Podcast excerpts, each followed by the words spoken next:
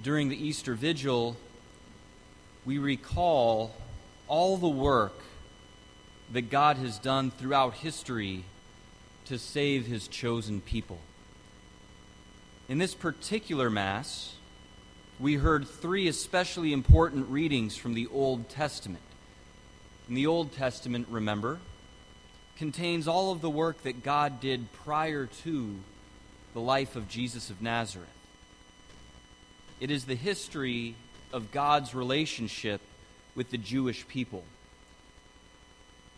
But even though these stories are about God's relationship with the Jewish people, these stories from the Old Testament are still very important for Christians. And they're important for us as Catholics because these stories prefigure the works that God performed through his Son, Jesus. And so, if we understand these stories, they will help us understand the life and the works of Christ even better. And not only that, but they will also help us to make sense of our own lives. They'll help us make sense of some of the challenges and struggles that we face even after we receive baptism. And so, in the first reading from the book of Genesis, we heard what is really a very chilling story about a man named Abraham. Abraham was a very holy man, and God made him a promise. Specifically, he told Abraham that he was going to have a son. But the problem was that Abraham was very old. He was a very old man and still didn't even have one son. So finally, after some twists and turns, God blessed Abraham and his wife Sarah with a son named Isaac. And Abraham loved Isaac as any good father loves their children. But then, in a stunning and somewhat horrifying twist, God asks Abraham to do the unthinkable. God tells Abraham that he must offer his son as a sacrifice. God asks Abraham to offer his only son, the, one, the son that he loved so much, the son that was supposed to fulfill the promise that God had made to him. So Abraham, of course, had a choice to make. He had to decide if he was going to obey God and offer his son, or if he was going to disobey God. Abraham, as we heard in the story, chose to obey. He built an altar, he placed wood on it, and he tied his son Isaac to the wood.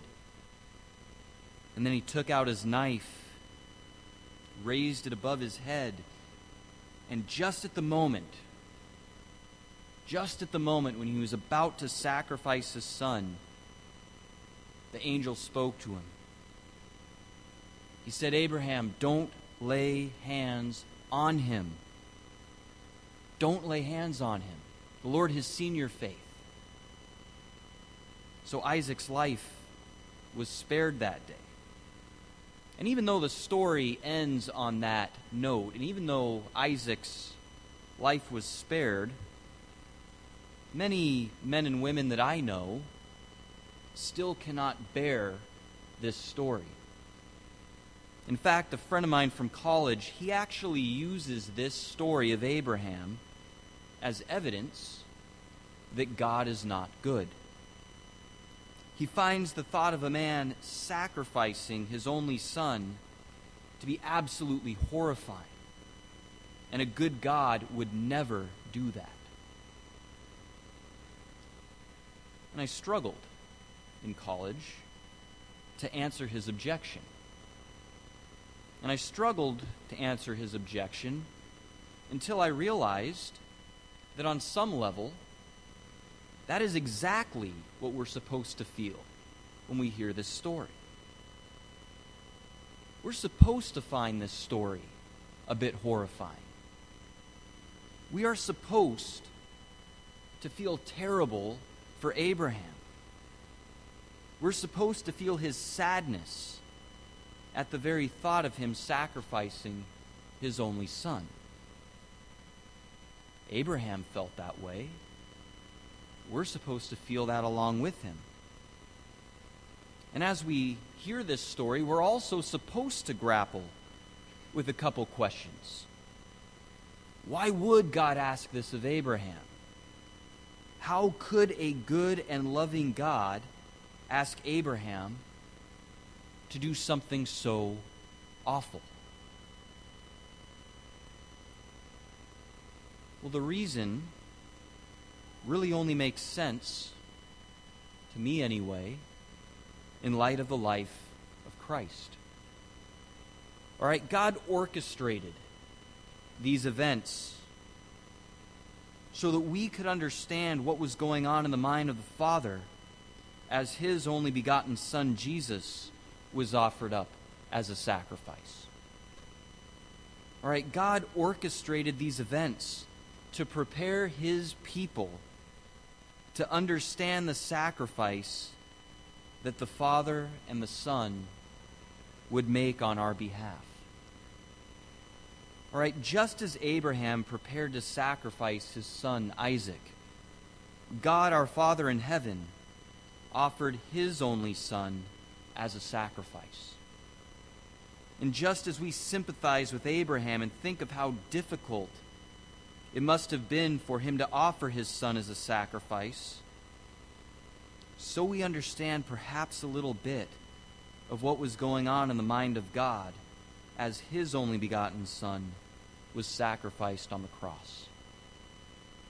God, who loved his Son Jesus perfectly, allowed his Son to be crucified. And Jesus was obedient to this plan, he was obedient to the Father's will. He accepted it. Why would God allow his son, whom he loved, to undergo this awful trial? Well, believe it or not, the reason is to reveal to us of how deeply each and every one of us is loved by God. By sending his son into the world to be crucified, Jesus actually entered into the worst experiences that our humanity has to endure. And we reflected on this in depth on Good Friday just last night. On the cross, Jesus experienced physical pain. He also experienced the sadness of being betrayed and abandoned by his friends. He even experienced a sense that God had turned his back on him. Jesus experienced every bit of the loneliness and isolation that we sometimes feel in our own lives. And believe it or not, this is a revelation of divine love. All right, God's love for each and every one of us is stronger than all of these horrible things that life throws at us. All right, God came into the world, took on human flesh, because he would rather be close to us and experience these trials himself than remain far away from us. God loves us so much that he never abandons us. Even if we try to abandon him, God never leaves. He walks with us all the way, even to death. And on this night, as we heard proclaimed in the Easter proclamation and again in the gospel, as well as the epistle from St. Paul, we call to mind that God's love is even stronger than death itself. Three days after Jesus endured the torments of the cross, we hear this story of Mary Magdalene and the disciples discovering an empty tomb.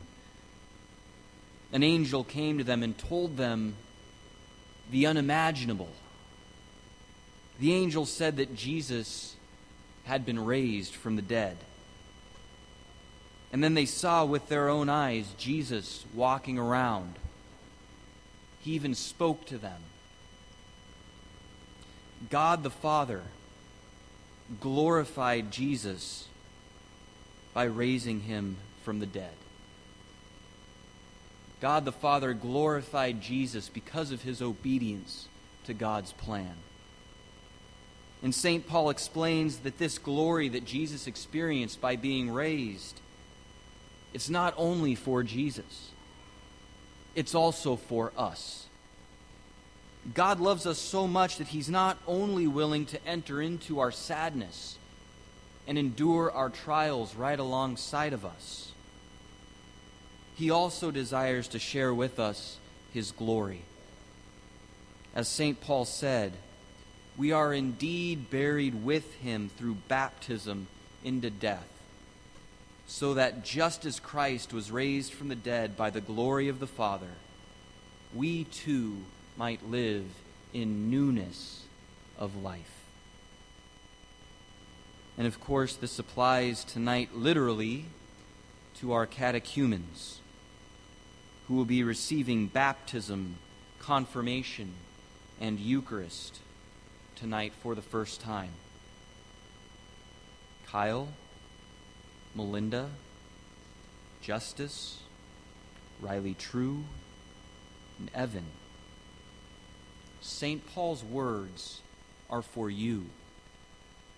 St. Paul's words are for you. He says, from now on, you too must think of yourselves as being dead to sin and living for God in Christ Jesus.